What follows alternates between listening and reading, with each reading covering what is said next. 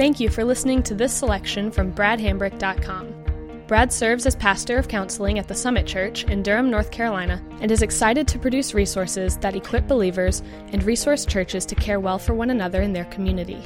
We pray that this serves you well, and we hope that you'll consider utilizing other resources from bradhambrick.com for your personal growth and ministry endeavors.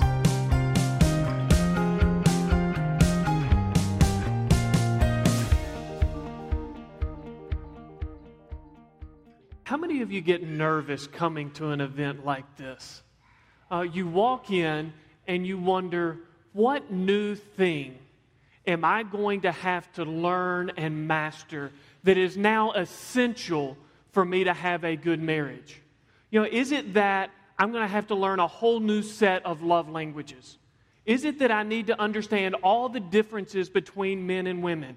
What it is to have pink glasses and blue glasses, uh, the differences at the genetic level. One of us is from Mars, the other one's from Venus, one of us likes spaghetti, the other one likes waffles. Uh, is it birth order? You know, is it that we have to understand where we were within our family? Are we type A, type B? Is it temperament? Do we need to know our Myers Briggs type indicator 16 point personality test? Do we need to know the DISC? Do we need to know whether we're a lion, otter, beaver, golden retriever? Is it that we've got to know the ratio of love deposits that we need to make and what each one of us wants in order to get this just right so that our love bakes at just the right temperature? Uh, is it that it's left brain, right brain? One of us is artistic, the other one is rational. Uh, is it our family of origin dynamics? Maybe it's our learning styles. Maybe it's a whole nother set of techniques just to have a new spouse by Friday. It let me, let me kind of walk you through that in a bit of a case study that, that I don't think is that outlandish. Just think for a moment if you have Jim and Jane. Uh, Jim is a guy, Jane is a girl. There's lots of differences there. Jim's love languages would be physical touch and affirmation. Jane's love languages would be quality time and acts of service. Uh, Jim was a middle child. Uh, Jane, on the other hand, was a firstborn but she was a part of a blended family. And so later on, she became a middleborn when her mom remarried and other children who were older than her came into the family.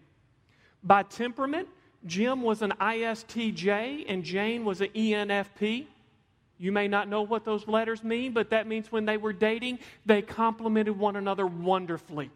And that means once they got married, they had nothing in common anymore.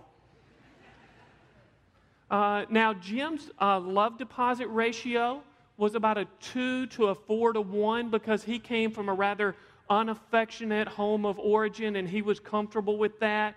Jane, on the other hand, was about 14 to 1 because she's the adult child of an alcoholic looking for all the affirmation that she never got from her parents. It, now, Jim's needs would be a clean house with minimal sound. And Jane's needs would be freedom with minimal external standards bearing down on her in this sense of pressure. Uh, the father influence, Jim wants to be a stable, autocratic leader just like his dad was. Jane, on the other hand, fears being hurt by a controlling man like her mom was. Jim is a morning person, Jane is a night owl. Jim's learning style is hands on, Jane's learning style is auditory. She just wants to talk it all out. Uh, the thermostat, Jim likes it at the most energy efficient temperature whatsoever. Jane likes the freedom of whatever's going to be most comfortable for her. Jim's sleep number is about 70. Jane's sleep number is about 35. I mean, you come to enough of these kinds of events and you begin to feel like you need a master's of arts in counseling, if not a PhD, just to have or begin a good marriage. And if we're honest, with a lot of these things, there's some benefit to them. Now, I don't know about the sleep number thing, and I mean, I think I was beginning to stretch it there a little bit, but a lot of those things we can learn from. But then we come to an event, we get excited about what's being said, and we go home and we just kind of get lazy with what we learned. Or we grow bored because the new technique is just hard to keep up with. Or maybe those things that we thought we really needed didn't satisfy as much as we thought they were going to when we finally trained our spouse to do them. And the things that we need begins to be a list as long as the IRS tax code. Um, or maybe it's after an argument and we just get to that point where we stop trying and we start punishing. Or maybe we feel like we've done enough and just, I, I, begin to feel like you're taking advantage of me because I feel like I'm doing more for you than you're doing for me. Or just in the busyness of life, it becomes one more thing that is very hard to keep up with. But here would be my big question. As really over the last 50 to 75 years, where this kind of picture of marriage has come to the forefront, has the condition of marriage radically improved as we have focused more and more on those variables of individual preference? Would we say marriage is in a better spot today than it was 50 to 100 years ago? And that's not to glorify the good old days as if that's where marriage was perfect. But I think it is to say that we have become distracted by so many secondary things uh, that, in the words of Yogi Berra, we've missed the main thing, which is to make the main thing the main thing. Uh, and the, the piece is this when you take secondary things and you make them the primary thing, life gets very complicated and exhausting. You can't keep up with it all. When you make the main thing the main thing and secondary things and tertiary things get to be secondary and tertiary things, you can really enjoy what God intended marriage and life to be for what He wanted it to be. Uh, and so that would be our goal.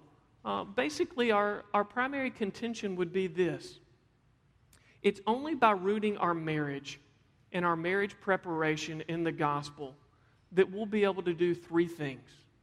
Uh, one, we'll be able to address the central problem that's at the core of all marital struggles. Uh, two, we'll give a context to allow us to express our individual preferences without being controlled or ruled by them or using them to control or rule our spouse. And third, we'll have the mo- motivation to persevere even when we each fail because we both will fail through the course of marriage, and to give us the motivation to be able to persevere as we both change. Because the person that we are when we get married and we stand in front of one another, in front of our family and friends, is not the person we're going to be 5, 10, 15, 20 years down the road. And we need something that grounds what we're doing by way of marriage enrichment uh, that will help us persevere through those changes that exist. And so the first thing that we want to look at uh, is kind of chapter one is why is marriage hard? I mean, when we think about the gospel, uh, the, bo- the gospel begins with a message about who we are as people. The gospel says that we are sinful, broken people in need of a Savior. The gospel seeks to answer the question why isn't life working the way that we think and feel like it should? And so, if we're going to talk about a gospel centered marriage, one of the questions that would be very natural for us to ask here in the beginning is why is marriage hard?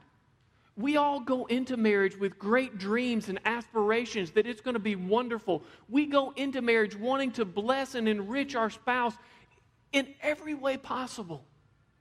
And then life happens and we're not doing that quite as much or in the way that we anticipated we would. Why is that? And I think Paul Tripp helps us get started here. I'm sorry, Winston Smith. He says, Our personal dreams for marriage seem so beautiful and convincing that we don't stop to consider that God's dreams for us may be different. And I think here's one of the common struggles that we all face with marriage. We start by thinking of what we want from marriage instead of asking, what did God design marriage to be? And when we do that, we define good by what matches our preferences. And that begins to be a very narrow definition of good. And this is kind of surprising to many people that God would have a broader definition of good than we might. That, that we often think of God's definition of good as being very narrow and restrictive. But oftentimes within a relationship where we are prone to make everything to be just according to our desires and demands, we make the definition of good much more narrow than what God would. Yet, um, and so when that happens, uh, what we forget is that what God promises uh, is to fulfill His purposes more than our dreams. Uh, Psalm 37 4 says, Delight yourself in the Lord, and He will give you the desires of your heart. It is by delighting in what He created and designed that our desires begin to match up to His. And when we call Him Lord, part of what that means is we learn to enjoy everything that He calls good. And some of that is the differences that we find in our spouse and in the journey that He takes us on in marriage. And we have to be open to letting that happen. It, and this is the point where, if you remember the uh, commercial where the rabbit's always trying to steal the cereal, and, and the, uh, the kids say to the rabbit, Silly rabbit, tricks are for kids. Uh, this is the point where we tend to get kind of maybe a little bit defensive, standoffish, and we go, uh, Silly counselor, uh, marriage is for us. Uh, and we would say, No. Marriage is something that God created with a design and purpose to bless us with it, and it is His, and we participate in it. This is where, if we're going to talk about a gospel centered marriage, then we have to hit those same themes that we hit everywhere else with the gospel. And I think a wonderful orienting passage for us on that uh, would be Luke 9 23 and 24, where Jesus said to his disciples, If anyone would come after me, let him deny himself, take up his cross daily, and follow me. If anyone seeks to gain his life, he'll lose it. But if anyone is willing to lose his life for my sake and the gospel, he'll find it. And that is my challenge that I put before us as we seek to find out what a gospel centered marriage is. Is for us to be willing to lose ourselves in Him, what He intended marriage to be, and find the life that we could never have imagined if we had taken our desires and put them as the forefront, as the first thing, in God's design at the bottom as the second thing. Now, as we do that, um, in our time together, we're going to look in this first section at about 10 challenges. In the full notebook there, you'll see we put about 20 of those. Uh, we're only going to cover 10 here in the verbal part. Uh, in the fuller notebook, we give you three or four conversations for each of these that you can go through. Uh, now, I would say if you hear this and it begins to feel like I'm stepping on your toes, don't be discouraged by that. Don't start thinking, great, we're not doing anything right. Um, allow that to encourage you to say, the gospel speaks to the challenges that we are facing. If I hear in the things that he's talking about is what makes marriage hard, and that's where we're set up ready to go, and that's what the gospel is going to speak to, then this is exactly where I ought to be. And I would also say this uh, this material that we're covering uh, in this gospel centered marriage series, it's meant to be a uh, marriage preparation and a marriage enrichment material. Uh, it's not a um, marriage restoration or crisis intervention material.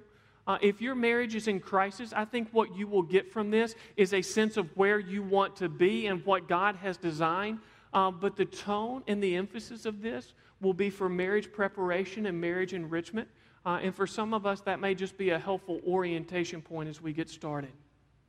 Um, but one of the first things that I think makes marriage hard is that it's just the mundane nature of everyday life. Uh, marriage is a glorious thing lived in very ordinary times. Uh, I mean, most of what we think about for marriage, it it's a dream. Even if what Winston, Mississippi says, our personal dreams, what we want it to be. And we're going to live that out in a day when we wake up with morning breath and bedhead. And where we go to work. And every day kind of looks like the day before. And the dreams that we have may take weeks or months or years to attain, and we don't see the incremental changes that are getting us there. But take this as just an orienting statement.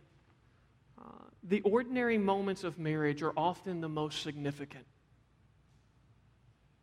And because we miss that, uh, we keep waiting for those big moments, and we think that a date night is going to be what makes everything better when we can get that three day trip, just the two of us. And it's those ordinary moments of day to day life that is really going to be the, the special and life giving moments of marriage. Uh, off of this, the third thing on your list in your notebook is just when we change, when we marry, we change from an investor to an owner. Uh, the house that we now live in, I like to call it a foreclosure. My wife reminds me we were just on the brink of foreclosure, the house was when we bought it. Uh, but when we looked at that house, it, it had so much potential. Once we moved into it, it had problems that needed to be fixed. When we were looking at the house, it was a great deal. Once we moved into the house, it was a great deal of work. Um, when, when we are dating, we approach that relationship as an investor. We see everything that it could be. When we get married and say, death do our, death, till death do us part, we are now owned by this relationship. And all of the things that could be become things that we now have to do. And those dreams take on a different flavor to them. And, and that takes us to where Paul Tripp goes. He says, I'm persuaded it is more regular than irregular for couples to get married with unrealistic expectations. The person who was once your escape from responsibility has become your most significant responsibility. Spending time together is radically different from living together. Reasons for attraction now become sources of irritation. Marriages don't typically change with an explosion, marriages typically change by the process of erosion. And he talks there about unrealistic expectations. Uh, and on your list there, we'll look at number seven, eight, and nine. Uh, just three areas where I think it's very common for us to have unrealistic expectations. One is uh, just from what, what is marriage going to do? You hear some people talk about marriage, and it's as if marriage is Jesus' rival for bringing salvation to the world and peace to men's souls. That's not marriage, that's codependency. When I think another person is going to come in and make everything in my life better, that is placing a burden on the marriage relationship of another human being that they just weren't created to bear. And when I begin to treat my spouse as if they are going to be my Savior, uh, that is much more akin to what we would call uh, codependency. Here would be my, my illustration for that. Uh, marriage is meant to be a picture of the gospel, and it's the gospel that is meant to be what satisfies our soul. And so, in that sense, marriage is to gospel like commercials are to Gatorade. If I watch a Gatorade commercial and I'm thirsty, that just ticks me off. It's not, it's not helping me at all. It's just rubbing my face in it that it's not doing what it's supposed to do. If I've had a Gatorade and I watch the commercial, I amen the commercial. That is so good. You're right. It replenishes you so much better than water. That commercial is telling the truth. It's not a bait and switch. When we have experienced what God intends uh, for us to experience in the gospel, then our marriage is a wonderful daily reminder of that. When we are trying to rely on the commercial instead of the primary thing that God intended, then it just frustrates the mess out of us that it's not doing what it was supposed to do. But for some of us, it's not the, the marriage entity itself, it's our spouse that we get uh, these overly high expectations for. And, you know, all the Hallmark cards and that kind of thing, they, they say, You complete me. Uh, and I'm kind of a sappy person. I've probably said that to my wife many times. But if we really expect uh, our spouse to complete us, then what happens in that moment is our sin becomes their fault and their sin becomes our fault. Because if, if I'm not doing something right, it's because you're not completing me anymore. And all of a sudden, this idea of you complete me becomes this really nice romantic undertone for a blame shift. And we expect, again, our spouse to do something that is more than what they were created to do. Now, here's a balancing statement that I will put here. Um, of all the temptations that we could place our marriage in, in many ways, I think this is the preferred temptation. If you think of all the places that like a big circle, and inside that circle is safety. We're not going to live at the center where there is no temptation. We live in the midst of a fallen, broken world. And if you ask me, Brad, of all the things we're going to talk about, on what border of temptation would you choose to put your marriage? It's this one where I am tempted to think too much of my spouse, where I love them on the brink of making them an idol. Because if I had to choose between my wife thinking that I neglected her or I held her on a pedestal, I would much rather her face the temptation of taking me for granted than wondering if I was going to fulfill where I was. Now, at the same time, if we're going to do that, we also need to recognize that that is a temptation. We are living on the border of a place that, that it's very easy to expect more than what this person is going to be able to give. But I hope if you hear the tone of where we are going with this material, that you would walk away going, Yes, that is the border that we want to live on, where we are so loving one another and relying on one another and pointing each other to Christ that, that sometimes I forget that it is Christ that I'm being pointed to because I love and enjoy you so much. But we need to be recognizing that it is ultimately Christ that we are being pointed to. Um, but maybe it's not marriage, maybe it's not my spouse, maybe it's just love itself. Because uh, I think there's times when we get dyslexic with 1 John 4 8. Uh, 1 John 4 8 says, God is love. Uh, and sometimes we begin to live as if love is God. And love is what was going to make everything better. And uh, love is not God's ultimate attribute. Holiness is God's ultimate attribute. Holiness is all of God's attributes operating in unity His love, His justice, His wisdom, His wrath, all of those attributes operating in unity with no tension between them. That is God's holiness. And oftentimes, what we do is we take our favorite attribute. Maybe if we're sentimental people, it's love. Maybe if we're really academic people, it's God's wisdom. Maybe if we're really authority people, then it's like God's sovereignty. And we get this warped view of who God is. It's kind of like when I was a kid and we would play basketball and we'd let the basketball get under my mom's van, and she would back over it. And then there'd be this big lump on the basketball, and you couldn't dribble it anymore because it wasn't a circle, and it was just, um, we, we often get a view of God that way. And it shows up when we think marriage is going to be what makes everything okay. And it's as if loneliness is the greatest problem of the human condition instead of our sinfulness and our brokenness. And we begin to construe all of life that way. And again, it's one of those backdoor areas where we begin to approach marriage for something other than what the gospel offers. And we begin to cling to our marriage saying, Make it better. And we're asking something from it that it's ill prepared to give. Now, and so we move to a quote here from Tim Keller.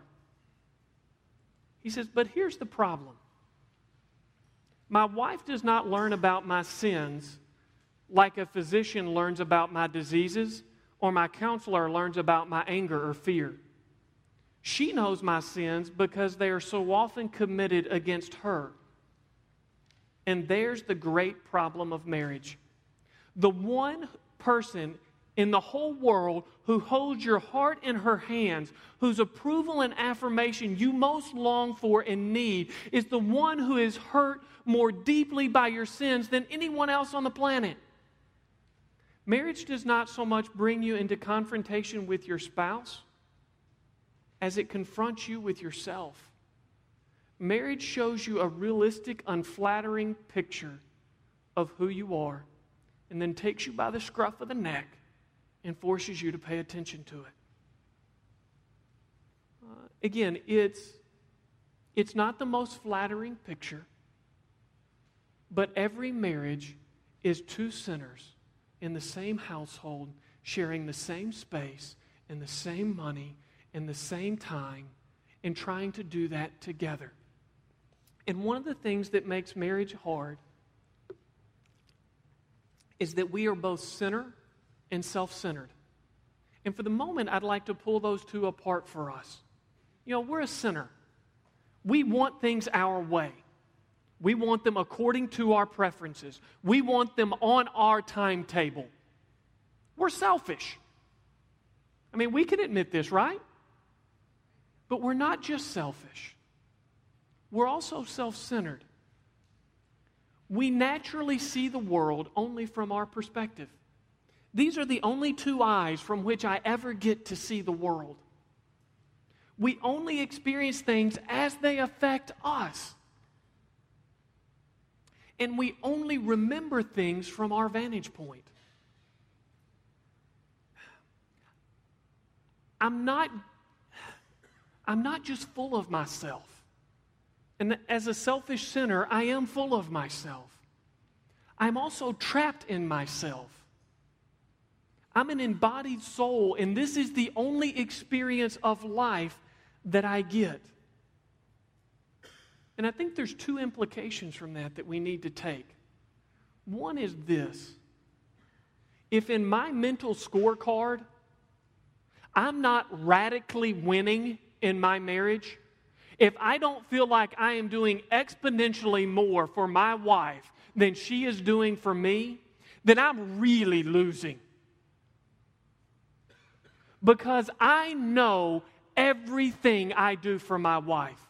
I know every fond thought of her. I know every time I defer a preference because this is something that I would like to do, but this is something she would like to do better. Because I live in me and I am trapped in me and all I know is me. I know every time I do that. And I may see one tenth, one twentieth of what she does for me. And if I'm not radically winning, in my own mind, I am radically losing. Now, a second thing that I think we can take from that as an implication is we begin to see why God can love perfectly and we can't. Because God is spirit, and He is not bound by space and time. And He is in each one of us. He is, He gets to see things from all perspectives and care. And the limitation that we have of being body bound creatures limits our ability to love in the way that we would want to, even at those times when we want to most. And we begin to see that God is unfettered by that. And it's the only it's the reason why only His love can satisfy and do for us what we so want done uh, in marriage. And so, as we talk about being sinners and self centered, I don't want us to think that everything that we want is bad. But I would say this everything that goes on bad within a marriage in terms of one person hurting the other is because of one of us wanting something too much and trying to impose or trying to over prioritize that on the other. And so our desires in and of themselves aren't bad, but they tend to run away with us, and we need to be aware of that. And that's why, as a gospel centered marriage series, everything that we do in these five seminars on foundations and communication, budgeting, decision making, and intimacy is to counter this sin bent nature that we have in these key areas of marital interaction. Now, another challenge that we face is that we begin to view compatibility as a noun instead of a verb. Uh, we think this aspect of click and really getting along and having that spark, we begin to think it's a thing instead of a verb, something that we do. We treat it like a cupcake, something that we would share, like an eye color, something we both have. Instead of treating it like a conversation or treating it like synchronized swimming, something that we do. Because realize this if you take all of the personalities and temperaments that exist in human nature, every combination of human personality has come together in marriage and had a great thriving, wonderful marriage. And every combination of personality and temperament has come together and they have devoured one another and it has ended in a bitter divorce. And oftentimes people come to me after taking a personality inventory and they go, Do we match? Is the recipe good? What kind of cake is coming out of this? Uh, as if somehow that, that this aspect of compatibility is going to be what really makes it work. Well, and I'm all for those tests. They tell us important things about ourselves. Usually they don't tell us things that a good friend wouldn't go, duh, I could have told you that. Uh, but it's nice to see that in a way that it's objective on a piece of paper. But compatibility is something that we will do, it is a way that we will honor one another. Uh, and sometimes when we begin to think that we're good people who sometimes do bad things, instead of recognizing that we are broken people in need of redemption, we begin to look on all of these secondary things as what's going to make our sin nature go away instead of in those moments turning to Christ and going, God, I desperately need you if I am going to love and honor my spouse in the way that you have called me to. Now, uh, Stanley Hauerwas, um, he's one of our friends over at Duke Divinity School. Um, he brought another piece of this to light. He says, destructive to marriage is the self fulfillment ethic that assumes marriage and the family are primarily institutions of personal fulfillment, necessary for us to become whole and happy. The assumption is that it, there is someone just right for us to marry, that if we look close enough, we will find that right person. This moral assumption overlooks a crucial aspect of marriage it fails to appreciate the fact that we will always marry the wrong person. Again, what he's saying there is that we are all the wrong person. We are broken. If we think of, if I could think of the perfect person that I would want to bless my wife with, I fall short of that. It if I could think of who I would want to give her, the kind of person that would respond to her, I don't do that. And again, I think there's things when we get this romantic notion, as he calls it, the self fulfillment ethic, that, um, you know, the second thing on your list there is that in marriage we have to do things that we don't really like and we're not good at. And in our day of professionalization, we don't have to do that in a lot of other areas. I go to work and I chose my job because it's something that I love and I get to specialize in it. And they give me a job description and I can clearly see what is expected of me and what the outcome of that will be. And I come home and things like the toilet have to be fixed and the yard has to be mowed. And when kids were little, their diapers had to be changed and you have to go to the grocery and you have to put things away and there's laundry to be done. And there's things that I don't know about you, but I don't just hear any of us going, woo! Excited about that. And oftentimes, the functionality of life, we begin to view that as a commentary on our marriage. As if the marriage is bad because it's so functional and we have other relationships where we get to do those things that we're passionate about, or an illicit relationship comes up that has no responsibilities and no expectations of me, and I begin to give myself to that, and all of a sudden that becomes good, and anything that has this expectation of something that I'm not good at or I don't really like becomes bad. And when we have this highly romanticized view of marriage, we begin to grade marriage on a negative curve because it requires a level of functionality. And another part of that uh, self fulfillment ethic uh, that I think, in particularly in our highly transient day and age, is we try to make marriage our church.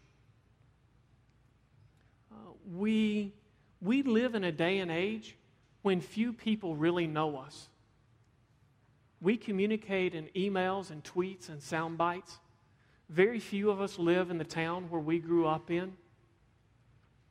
Yet, marriage becomes the only place where we're really known, where somebody gets to see our faults.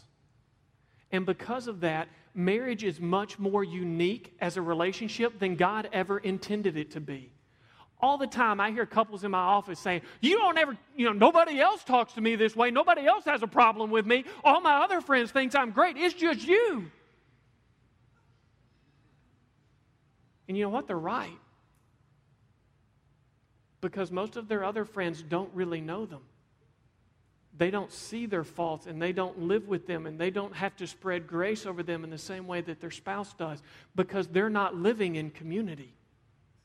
And they've placed this burden on their marriage that it is unique from all other relationships. And that's why I would say living in community is absolutely vital to a healthy marriage. You know, sometimes we act as if Genesis 2:18 where God said it's not good for man to be alone, as if marriage was the 100% cure, that when God created Eve and brought them together, that marriage was the only thing that He created in that moment. It wasn't. God created community and friendship because it was out of those two that there became three, four, five, that they populated the earth, that there were more people to share life with. And only when we are deferring to one another, when we are sacrificially serving one another in a much broader context than just two, will we ever reflect the image of a triune God. God doesn't exist as a duality, He exists in community as a trinity. And when we try to make marriage our church, we put something on it that it just wasn't created uh, to bear. One final thought here. Um, John Piper says when you marry a person, you don't know what they're going to be like in 30 years.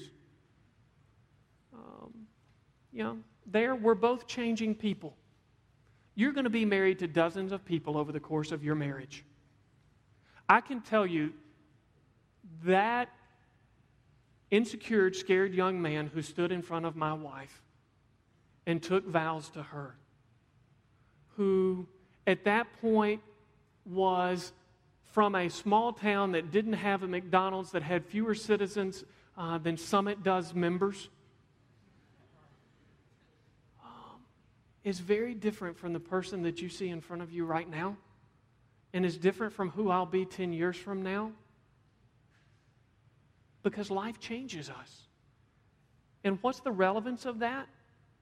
This counters most of our reasons for divorce based on irreconcilable differences. We're just not the same people anymore. I don't know who that person is in my living room. We fell out of love. We're not the same two people. Did you expect to be? I don't mean to be a jerk. But honestly, did you expect to be the same person for the next 50 years of your life? Did you say, Yes, I'm committed to you as long as you remain the person who's in front of me right now? And here's an implication if I'm going to be a good spouse, I have to be an incredible student of my wife. And that's what the entire next section will be about. But let me close this first chapter with this statement. It's easy to get overwhelmed and say, you know what, we just looked at 10 of 20 and I already feel like I'm blowing it. I feel like I've got to be a perfect person in order to be, you know, married and have a good marriage. Well, and there's one sense in which Jesus would say, You're right.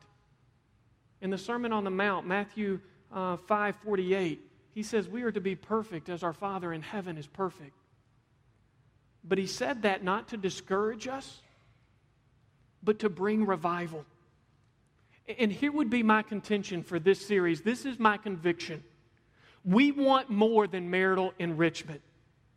We want marital revival. We desperately need an awakening to what God has called marriage to be, not just a mere nudging towards more functional principles. We need an overhaul of our common sense and best practices because when you look at the statistics, they're not working. If we want a gospel centered marriage, we must realize that that is an endeavor that will cast us to our knees, begging God for the grace and the strength and the wisdom to bless our spouse and our homes in a way that we are in and of ourselves incapable. And if we admit it, oftentimes even unwilling to do. But here's my word of encouragement from our knees, we will find that God is both willing and capable to give us the kind of marriage that we could have never had from our feet.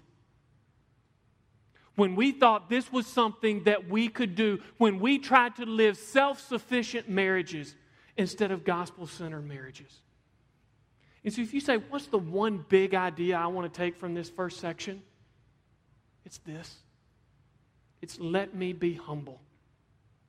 The mark of a spouse pursuing a gospel centered marriage is humility and reliance upon God for what they need.